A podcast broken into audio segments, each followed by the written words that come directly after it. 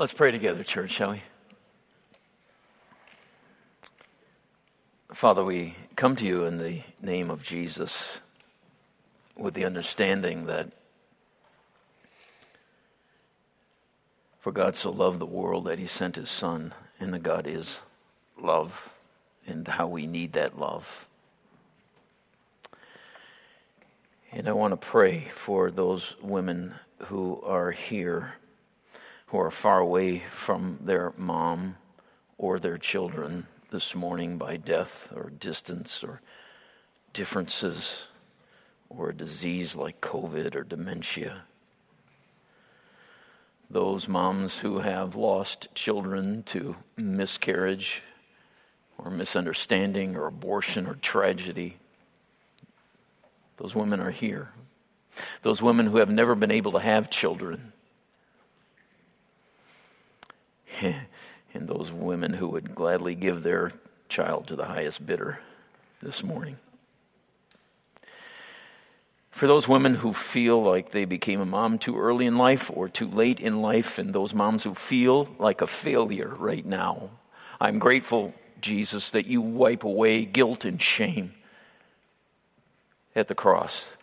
I pray for those moms whose adult children have left the nest but they're too busy with their lives to call or contact, and how they're missed. And those helicopter moms who are hovering over their children, attempting to protect them, and others who worship their children, and others who are living their lives through their children. They're all here. And we pray, Father, for those who are naturals at nurturing and this whole motherhood thing, and those who struggle with the guilt of wondering why motherhood just isn't quite clicking for them. And moms who are working outside the home and wish they didn't have to and are agonizing over missing so many firsts, and those new moms who really didn't sign up for this. It is way too hard. And those who have adult children who have wandered away from the faith and pierced their mother's heart. And those women who are praying for wisdom about what to do with their own aging mom right now. And those moms who are living alone by circumstance or abuse or abandonment or death. And those women who are among us living a lie right now. And those women among us right now who desire to live out, sold out for Jesus. Uh, we're all here, Lord. We're all here before you, calling out to you.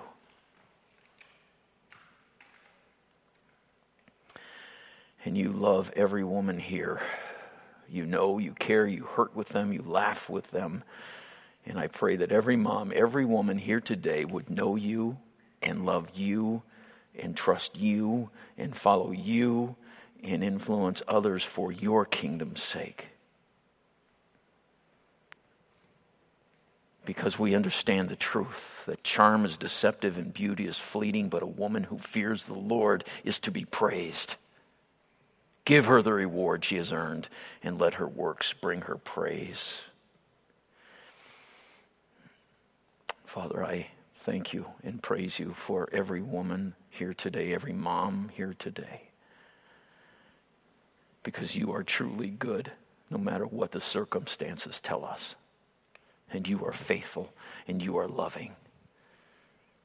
And I'm so glad for that love as we pray together in Jesus' name. Amen.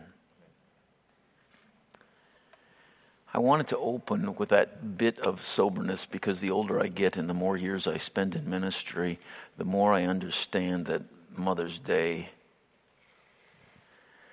Mother's Day is a secular holiday foisted on us as a money making tool in most regards and the number of women that agonize this day is amazing. And it's not, it's all cracked up to be. It's not like the Hallmark card nor the commercials that you see on TV. There's a lot of pain, and there's a lot of pain in this room right now as we think about this day. But I want to bring us back to the Word of God and the truth that exists there it is right to give these women praise. A woman who fears the Lord is to be greatly praised. And there's a number of them sitting right in this room and across sanctuaries in our community and beyond. And I praise God for that. Thank you. Thank you for your faithfulness in all that you are doing in showing us the love of Jesus, showing your family the love of Jesus. Not perfect, not perfect, but your eyes are on Him.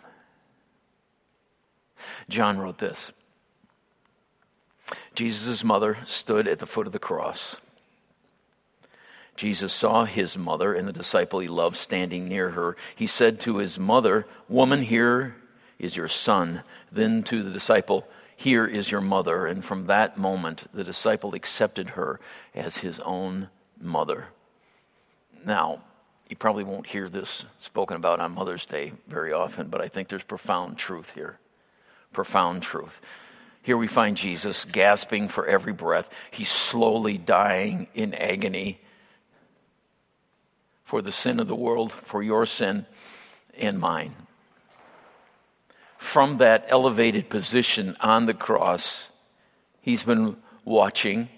He sees who's there. He sees his own mother the one who comforted him through all of childhood's cuts and scrapes, all of childhood's bruises and bullying and being fully human.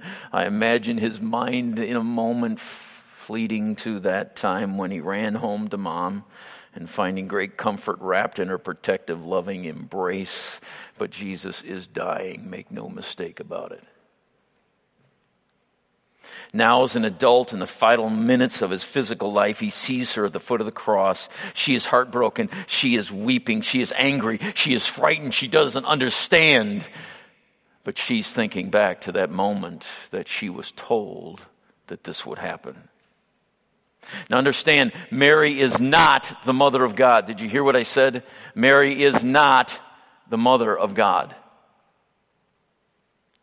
Stay true to the word. Mary is not the mother of God. Mary is the mother of Jesus. God honored her and allowed her to give birth, conceived in the Holy Spirit, to the Son of God, God in the flesh. And at that moment, his heart goes out to her as he sees her weeping there. In that moment, rather being consumed by his own dilemma, the fact that he's dying one inch at a time, one breath at a time, he is moved with compassion by her own agony, as only Jesus could do. He looks beyond himself to those like you and me. And there, in that moment, his own mother, as Mary's firstborn, Jesus is legally and morally responsible to make sure she has a place to live and food to eat after he is gone. He is the firstborn son. It's assumed that Joseph was dead at this point, so Jesus entrusts his mother to John's care. And by doing that, he is honoring his mother, making sure she is taken care of. Today, we begin a new series called Pandemic Perspectives, and these have been challenging months for all of us and for each of us, and moms for sure. Between closed schools and childcare facilities, job losses, the possibility of being exposed to COVID if you go to work, all that kind of stuff, few families have escaped this whole pandemic problem. So many questions. How can a parent go to work if schools and daycare are closed? Man, remember wrestling with all that stuff? How is a mom supposed to work from home while at the same time supervising your children's online learning? That seems impossible. What happens with children during after school hours? And moms wonder how she can keep her kids from being babysat by an iPad so she can remain sane, at least for a moment. Real questions. Moms have been cut off from their children's grandparents, cut off from childcare, cut off from friends, cut off, cut off from support systems. They've missed out on graduations, they've missed out on births and funerals, their daughters' proms, family vacations, and they have juggled remote school and remote jobs or being forced, uh, they feel into a position of putting their families at risk by being in person wherever they're called to go. Hmm. But after a year of forced hibernation, I believe moms are ready to emerge from their pandemic caves there is hope.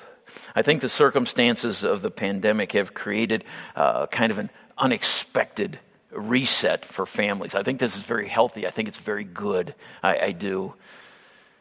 And I believe God is calling some families to simplify their lives if you are bold enough because things are going to get busy all over again. Some moms are hesitant to return to work, to full time office kinds of things, understanding the toll that it took on their families. And now that the pandemic is beginning to ease, one mom says, The running was killing us and exhausting us. I don't want to go back to that and want to find a way to stay slow without completely withdrawing from society. Ah, these are interesting times. And we have choices to make, friends. We have choices to make. This morning, we got four moms who have agreed to honestly share about their journey and offer us some pandemic perspectives. I like it when we get raw here at Arise and just kind of tell the truth and tell our stories. These are very refreshing times for me. So I'm going to invite Jen and Sarah and Lisa and Amber uh, to come on up. And thank you for your courage. Let's welcome them. Yay, yay, yay, yay. I think we'll pull these up just a little. Great. So we got a mic for everybody. Oh, and an extra one. Good. Good. Well, have a seat, ladies. Uh, thank you for being willing to do this. You all come from different perspectives. And uh, I was talking to Jen earlier. She said if she didn't have to do this this morning, she wouldn't be here. Why? Because Callum kept her up all night long. Yeah, and, and now he's sleeping, of course. It's in, in, Dad's arms. Yeah, that's the way it normally works, isn't it? but thank you for your willingness to share. Thank you. I appreciate that. And each of you are in different phases and stages of life and uh, are going to bring your own perspective to what we are sharing this morning. So uh, let me just start. What's this last year been like? Uh, in a very practical way. How did you occupy your little ones when the parks were closed? Wasn't that a fun time? Yeah, right. What was it like having a child across the ocean in Europe during the pandemic and she's fighting her own battles there and you can't go and see her? That, these are tough kinds of things. What did it look like to juggle work and kids and marriage and having a baby and your husband going into ministry and Oh, my goodness. It's been quite a year for all of you. So I'd like you to share. I'd just like you to share. What's this last year been like? Just give us a snapshot. Uh, Sarah, why don't we start with you? Um, yeah, mm-hmm. okay. So, not a lot. I work in a medical office, um, so that was kind of interesting because things changed a lot um, as far as work perspective. But I don't. I'm not a nurse. I do office work. Um, so I was actually sent home for not all of it. I worked half days, um, and so then I'd go in in the morning and then go home. Um, so that was different because I work for surgeons, and so obviously uh, elective surgeries were canceled, and so there was not a lot a lot to do in that respect. But um, it was actually nice because then I got home, and Jared would be done with school by that time, and so we'd be able to have lunch together and then every day we went for a walk with my mom and dad, and you know, just kind of that was nice to have that time, um, just different, you know, to have that time together with Jared. So life slowed down a bit for you. A little bit, yeah. Yeah, and allowed you to build in some relationship you wouldn't have. Good. Uh, how'd it go with Jared during that time? Oh, it was good. I mean, his school did a great job as far as they got him right on track, and they they had class, you know, they had to log in in the morning and they had a Zoom class for every single class. So they were, um, they had a schedule and he had to keep it. And so it was able to help keep him on track. Um, so I, I don't think I would have been able to do it with, um, if he would have been in grade school because as a high schooler, he was able to be independent and, and had it all done by the time and kept on track. But yeah, so that was, that was helpful. so not a lot of chaos is what I'm hearing. It's just a, making adjustments along the way. Correct. Good, yeah. good. Jen, how about you? Are you still awake? Oh yeah, good. um, the last year for us was definitely chaotic because we had change on top of change on top of change. Um, Ryan and I got married last year in January after a very short engagement, which a lot of people didn't understand, including ourselves. But now I'm thinking God really knew what He was doing, and He totally made that happen because isolation would have been really, really hard for me with three kids doing it on my own and him in recovery trying to do that on his own because isolation is not good for anybody in those circumstances. Um, but I work for Head Start, I'm a family advocate. So I'm used to um, a pretty active day. I'm helping out in classrooms. I'm going into homes to do home visits with families. And because we're kind of tied into the school district, when the school district made the decision to shut down, that shut down our offices too. So I was working from home and trying to help three kids do their stuff from home, their schooling from home. And there's no focus. You can't do anything well when you're trying to do both of those things together because my kids were kindergarten age, fourth grade and high school, so the high schooler could kind of do it, but also she learned real quick that virtual is not working real well for her. Um, my fourth grader, the entire time, was basically begging to go back, wondering how long until he got to go back. And my kindergartner was doing like headstands basically on the Zoom meetings. So God bless kindergarten teachers because I don't know how they do it. Um, one thing I did find really fun, though, was being able to kind of sit and listen a little bit to hear how the different teachers were teaching, what their teaching style was. Um, I don't think we give teachers enough credit for honestly just doing the best they can because they were not trained to do virtual lessons. Let's be real, none of us were trained to go into a completely virtual lifestyle, and our teachers really have done an amazing job just dealing with the best that they had, and our students too. Um, working from home was not a good time for me. Um, I'm an introvert by nature, but I need to choose to be introverted. I don't like being forced into it. So, mm-hmm. um, just the isolation for me was really hard. Um, it was good for relationship building in a new marriage, getting to spend extra time with my husband that I wouldn't have had otherwise, getting to spend time with my kids that I wouldn't have otherwise had, although being with your kids 24 7 with no escape at all is also really hard. Um, lots and lots of uh, fighting, especially with the two boys because they were bored. Um, didn't see extended family at all. I haven't seen my grandparents in a year and a half at this point because they've been so afraid of COVID. They've not met Callum. My own mother has never held Callum, which is crazy. He's going to be a year old in July, and today will be the first time she'll have the opportunity to to hold him. So it's just been interesting and isolating and challenging, and we've dealt with a lot of stuff, but that's been that year. Thank you. Good, Lisa. Um, is this on? Mm. On? Okay. Um, the year when I look back and reflect on it, it was compartmentalized. You know, you have the initial where uh, COVID was just a buzz and you're waiting to see what happens, what's going to happen. Oh, it's only in China, and then, oh, it's in Europe. And so when everything hit the fan in New York and California and all that, um, Sheboygan was still very calm, mm-hmm. yet we're all shut down.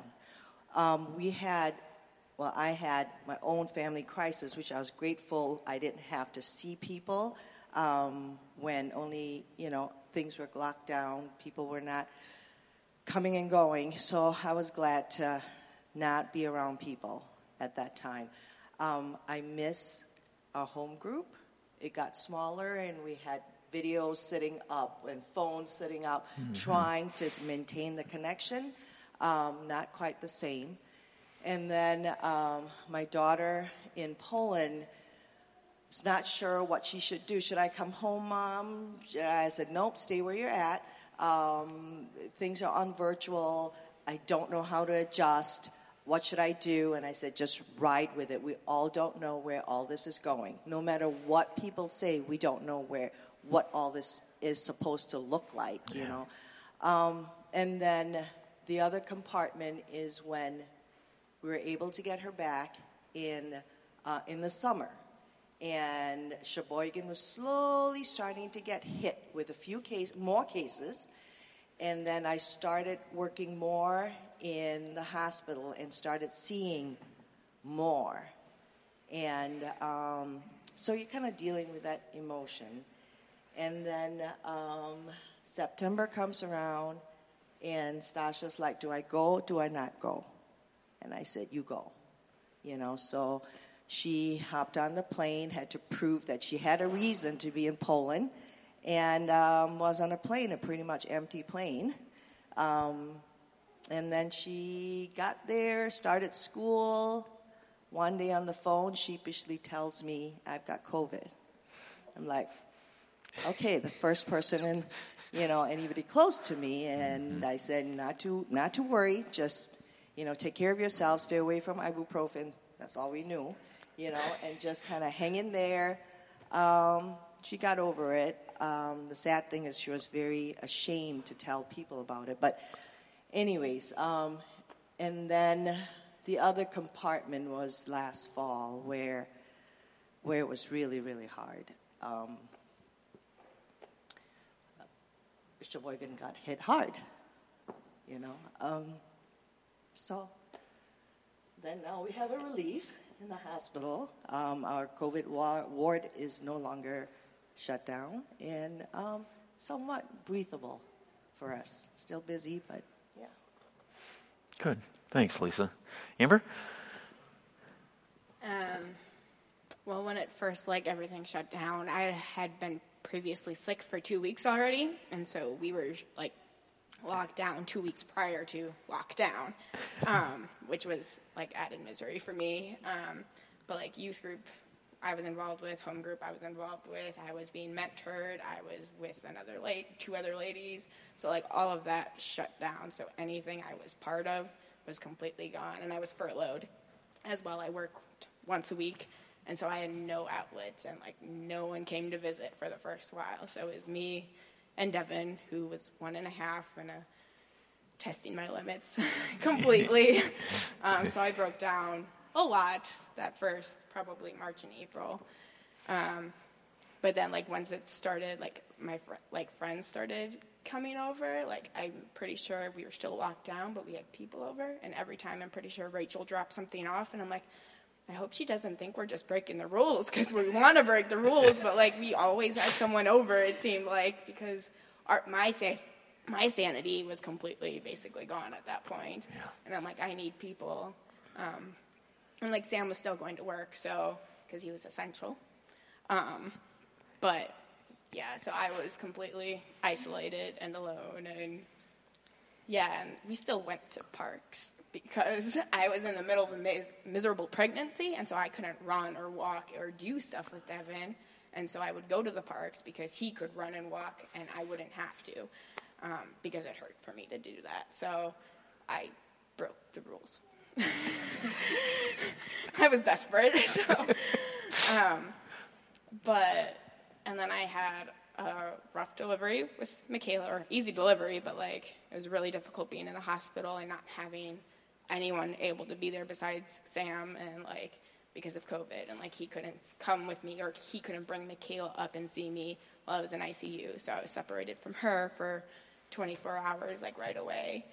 Um, and like my mom and my dad were like standing outside our window, like looking at, in and seeing Michaela and seeing me, you know, before I'm going to surgery, and then like after I'm back in the maternity ward. So that was hard because, well, um, COVID wouldn't let them come in, kind of thing. So, um, yeah, I didn't really care about COVID. Um, and so, like, my family got sick, and like we were sick so like I, I don't know like it was just a really hard because i had so much anger from like everything shutting down and being so alone and isolated so yeah Good, good. And uh, that's then part two of this. Uh, a lot of emotion here. What were your personal emotional struggles through this? How did you handle the fear, the loneliness, the isolation, the depression, discouragement? Where'd you turn, and uh, what what'd you learn? But identify that emotion. Uh, that's what I'm asking you in this question, uh, just to kind of let us know that we're all going through this. Sarah, what you got? Um, well, a lot of people know that I do not like change. Um, that's very hard for me. I, um, And I'm a very people person. I like to be with people. I like tradition. I like routine. Um, so COVID wrecked all of that. And I, you know, I love being with my family, church family, and everything. So with church being shut down and holidays and you know parades and festivals and um, everything, and so dealing with that, I got annoyed and I would get you know angry, and I didn't have like depression necessarily, but I just would I'd kind of be like, why is that person wearing a mask when they're in their car by themselves? Or you know like outside or something like that. And then john would be like um, why does it matter to you like it's not affecting you and you have to you know learn to be okay with what other people want to do mm-hmm. um, so that was very eye-opening to realize how judgmental i was being mm-hmm. Um, mm-hmm. and i think a lot of it came from hurt also um, because we had um, you know, I mean, John couldn't go to a couple of his uncle's funerals because of the COVID, and um, you know, dealing. He was very essential at the hospital, and so I was dealing with him, um, being pulled in all sorts of directions, and you know, Jared was doing great, but then there was one day when he just like snapped, and I'm like, what is going on? Mm-hmm. And I had to realize that that was the day that his play would have been, and um, and having to realize that what they needed as men. And I'm a woman and I want to fix everything and I want to be like, oh, okay. And that they just needed time to be by themselves, time to process, and that was hard for me.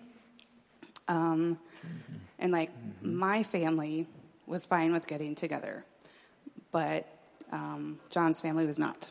And so that was very hard when, you know, we haven't seen some of them for a year and a half.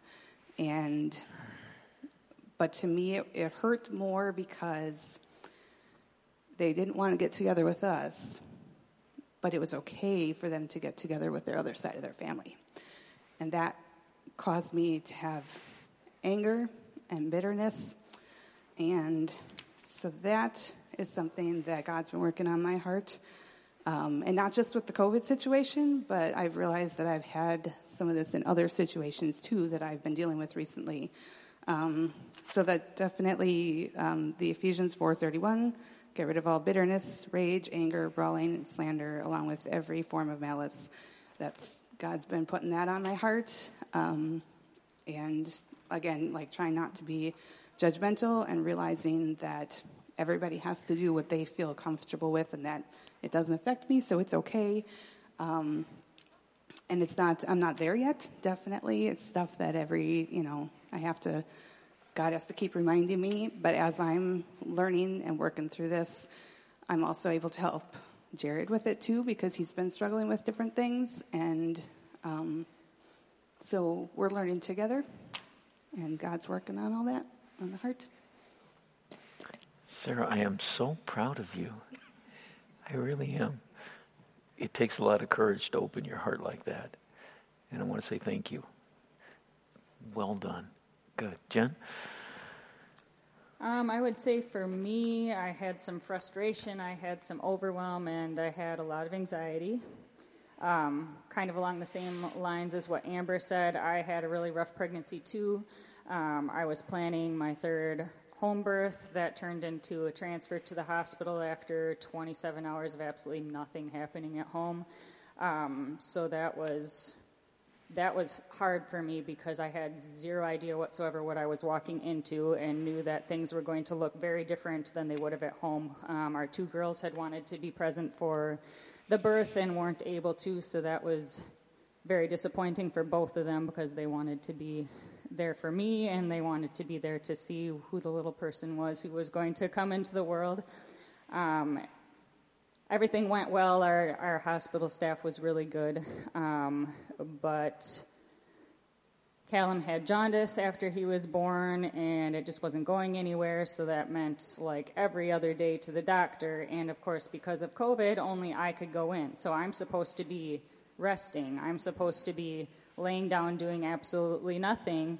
And I instead had to haul the baby seat into the doctor's office every other day. So I was not healing the way that I was supposed to.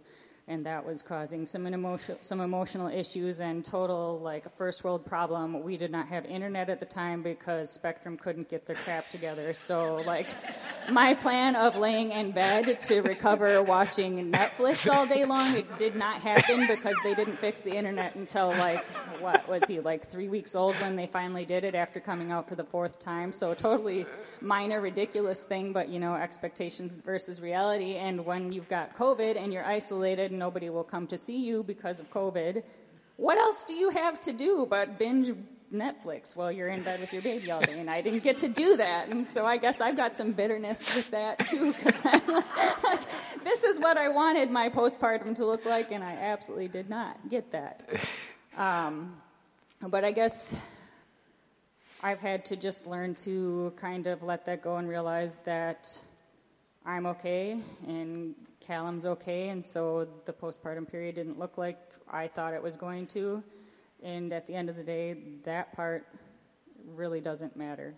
And mm. also learning to respect, um, kind of like Sarah said, looking at where different people's comfort levels are. Because I would have liked, like, I'm not big on having a ton of visitors after after I have a new baby. I'm not like that. But it would have been nice for my mother to come and visit. And like I said, she's seen him, she's laid eyes on him two or three times for like 10 minutes standing outside of the van, but she's never held him and he's almost a year old and that's that's hard for me to to swallow, but I have to respect that she feels like she's a danger to him until she has both of her COVID shots, which she does now. So today is the day.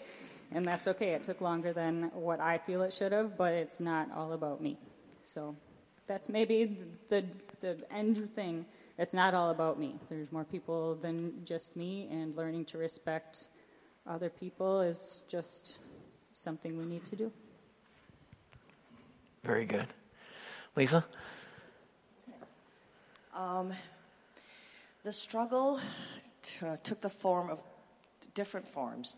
Um, one of it was frustration and um, sadness. I think that was, you know, that was probably mm. what I struggled with um, frustration because what was causing discord in this family was not in this family, in this country, in, in around me wasn't COVID. It was politics, you know, and how COVID and politics started presenting itself hand in hand.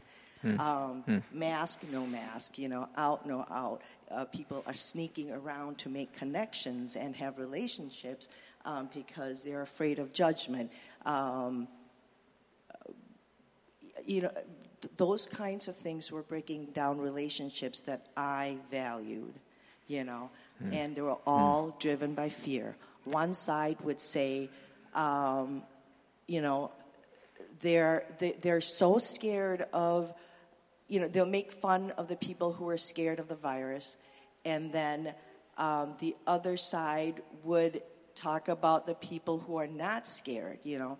And in reality, I felt that for those who say that they're not afraid of the virus, deep down inside, they're not admitting to the part of them that really, that really are afraid. And then the ones that hmm. are angry at those who are not wearing masks, deep down inside, they're not admitting to where they see certain policies being ridiculous. You know, I, I think that they're not being honest with themselves or each other, and they're quick to be angry at those who are different or taking a different stance at them. And that's tearing a lot of friendships apart, uh, a lot of relationships apart. And, um, and as a mom, I try to assure all the different parties just to maintain the relationships and just to help people understand that the root of all that is their own baggage and their own fear whatever it is. You know, there are those who are afraid that our freedom will be will be jeopardized if we submit. And then there are those who are afraid that, you know, America as we know it will not be the same if we don't wear a mask or we do wear a mask or whatever it is they define their their country to be, you know, and it all for a while there boiled down to a little piece of fabric, you know, And um, that was frustrating. That, that was really challenging because I see relationships that I value, you know, being questioned and, and, and challenged. So, um, and then the other emotional part was the sadness that I see uh, people coming in and family not being able to see them as they die, and um, seeing families sit outside the glass door watching their husband or their wife die, and they could only be one person sitting outside that glass watching um, and not being able to say anything, do anything, touch anything. I can go in and touch the patient, but the family couldn't, you know. And um, I mean, just a lot of sadness going through during that the fall, you know. Um, and I learned from Nick to pray over the patient while I'm working with the patient, and they can't respond, they can't hear me, but keep on praying over mm-hmm. them um, if nothing else, for our own coping. Um, I think that's it. You know, as far as the family goes, uh, going out, being able to go out and all that, we, we take walks. We don't have little ones, so we don't have that frustration. Um, but keeping the family unit cohesive together, because I do feel the media and what's out there, if you let it come into the home, the politics will tear you guys apart. You know, Bill Kerwin has reminded me a few times, you know, God's in control, and that has helped, you know, and, and trust the process. So. Good. Good. Thanks. Amber? Uh, if you name an emotion, I probably had it this year. Um, I I think I started so angry at COVID because I felt like it was taking everything away from me. Yeah. Um, and then like there's hope and there's other things, but like it started with anger um, and not being able to see people. Um, and then that made me feel alone, which made me feel more anger. And then like I was definitely anxious about different things and um, kind of what she said about like it separates people. And I'm like, I don't want to be so angry that I hurt other people, but I'm like, I'm so angry right now.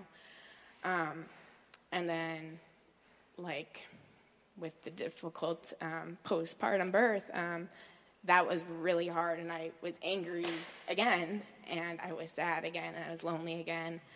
Um, so I definitely had a lot of anxiety this year. Even when I was preparing for today, I had anxiety because I'm like, I have to talk about this really, really crappy year. Um, and so I had anxiety just thinking about it. So I did this this week because every time I thought about it, I couldn't sleep. Um, and so I had a really bad year, is what I say. Um, mm-hmm. And there was just a lot happened, and not all of it was COVID related, but COVID made it harder. Yeah. And so yeah. um, with Michaela, it was harder. With a rough pregnancy, not having help, that was hard. Um, with Sam switching jobs and like that was a whole thing. And Michaela had a couple, not major issues, but like she had to go to the doctors a couple extra times. And with insurance changing and all of that jazz, like everything was just more.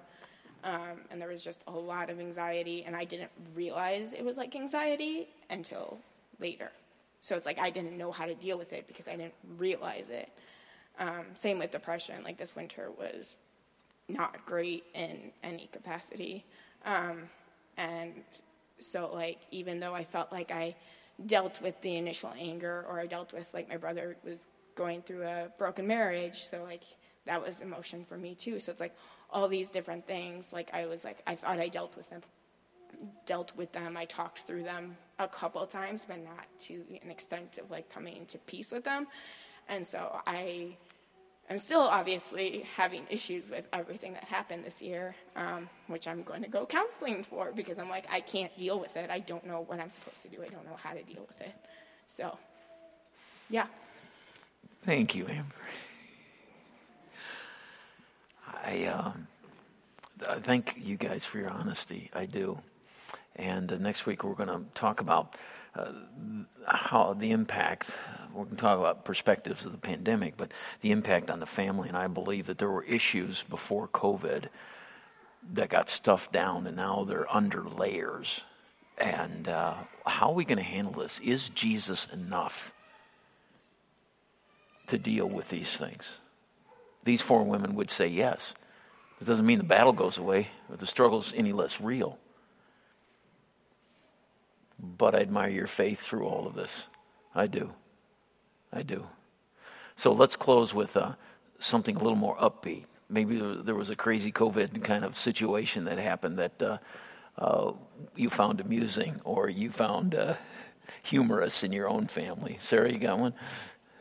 Well, I mean, it's the three of us. It's always, you know, I mean, since we only have Jared, then it's always just the three of us. I mean, there's a few things that we had. Um, you know, we enjoyed making, learned how to make homemade pasta, and we bought a fired wood fire a fire pizza oven. So we, are, you know, experimented with making homemade pizzas. But my favorite story um, was for Easter last year, and so my dad wanted to get together all of our family. Now my sister has eight kids, so there's ten just with her, plus then there's two girlfriends for her kids, and you know then my mom and dad and the three of us. So there was like I don't know, what, 16 people or 17 or something. And we had it at our house. But that was also when you weren't supposed to be getting together with more than like five or six people. So um, my mom was kind of concerned that the neighbors would be like, you know, tell on mm-hmm. us or something. So um, what we did was everybody kind of came separately. And so, like, some people parked down the block and somebody across, around the block and on the next block, and then some would come into the front door and then in the back door, and we'd have people coming, you know, two or three at a time. Um, so that they didn't look like we had a big group. But then as we're all together, it's getting warm in the house, and so, well, then the door opens and the curtains open and the windows open because it's hot and we're being loud and having a enjoyable time as a family. So our whole sneaking around did not really help at all because I'm sure the whole neighborhood could, could hear us laughing and having a good time. So that was fun. Excellent. Good. Jen? I've racked my brain to think of any specific examples, and I really couldn't think of anything, but I just think that if I look back at um, the last year as a whole and the time that the kids were home, we just had a lot more time together. So it was just overall, in spite of the challenges of having the kids home all the time and the extra fighting and everything, we did have more time together. I got to learn some different interesting things about the kids and how they handle their challenges. And like I said, just being able to sit down next to them and hear how they're teachers are teaching and how they were participating in their classes virtually. That was really fun and worth it for me. Very good. Lisa? Um, did you guys learn to do Zoom during the pandemic? Yeah? Didn't hear about Zoom before, right? So, okay, Zoom. I did my yoga on Zoom. I did my uh, um, Zumba on Zoom. So then my family decided my family in Australia and Malaysia and, and daughter in Poland, we all decided let's all meet on Zoom. I was I had a trip planned, by the way, and that was canceled.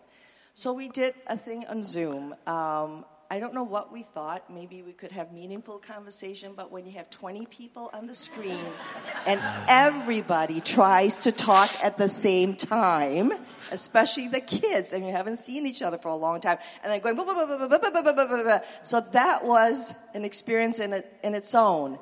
And then all of a sudden, I notice, you guys, who's that person right there? And they're like, who? I say, look carefully. There's an Elizabeth there. Who's Elizabeth?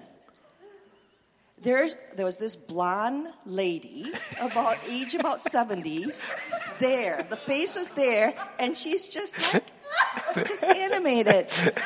We took a screenshot because we still don't know who Elizabeth is. we still don't know. I didn't know you could she's crash white. Zoom. She's white. I mean, all these Asian faces and this white face there. It's just trying to blend in. I don't know. Oh, that's great. Thank you. Go ahead, Amber. kind of like Jen, I was trying to think of something, and there was nothing that really stood out. I even asked Sam, like, what was something funny, and we both actually had the same memory, but it was before COVID, and it was with home group. Um, but so, like, I my favorite ones is my kids. Um, even though, like, I've had I've not had an easy year. Like, my kids are my um, my happy thing, my joy. And Devin sings, and he'll sing like "You Are My All in All" with me when I sing him to bed, or he'll sing Veggie Tales like "Belly Button." Ooh ooh. Um, so it's like those things are like those are my favorite things he does, like him Yes. singing, and yeah. So Yeah, good. And I, it reminds me of Mary storing those treasures up in her heart. Well, thank you, ladies. This has been good. It's been rich. Let's pray, church. Father, thank you. I thank you that we can be honest with you and with one another. And I'm grateful that in the end you win. I'm grateful that in the end you are in control and we are not. I'm grateful, Father, that uh, your plan is unfolding and nothing will derail that, and that your plan is always one of love. Thank you, Father. For some of us, we've just survived this last year plus. Uh, for some of us, we've learned some profound truth about ourselves and about your faithfulness and goodness and greatness. But wherever we are in our journey, I pray that we would mutually encourage one another all the more as we see the day of your return drawing near. And Lord, I am grateful that each of us has a story to share, and I pray that this would be a place of great freedom and intimacy and transparency, and that we can uh, together move toward your kingdom and being more like Jesus, not just in here, but more importantly, in our community. Thank you for providing this facility for us. Uh, thank you, Lord, for your goodness to us. And now we ask that you complete uh, the good work that you've begun in each of us and in all of us together. And we'll thank you in Jesus' name. Together, all God's people said. Let's thank these ladies, shall we?